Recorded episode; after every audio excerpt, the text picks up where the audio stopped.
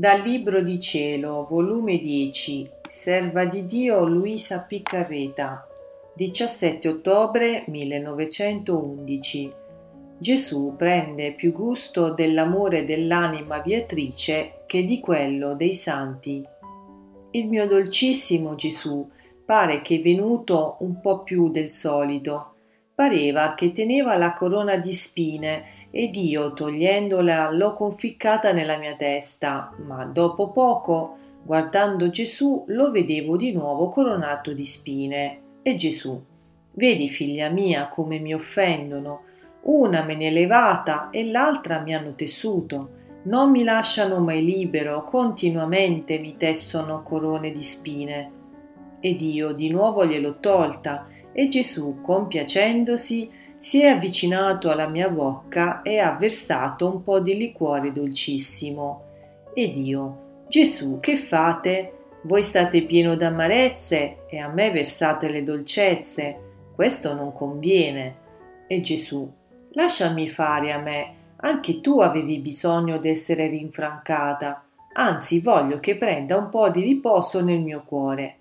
Oh, come si stava bene! Poi mi ha messo fuori ed io, perché mi metti fuori? Stavo così bene nel tuo cuore, come era bello. E Gesù, quando ti tengo dentro di me, ti godo io solo, quando ti metto fuori, ti godono tutti, e tu puoi prendere la difesa dei tuoi fratelli, puoi perorare, puoi farli risparmiare. Tanto vero che i santi dicono che io contento più te che loro, che prendo più gusto del tuo amore che del loro e io dico loro che ciò lo faccio con amore e con giustizia, perché con te posso dividere le mie pene con loro no.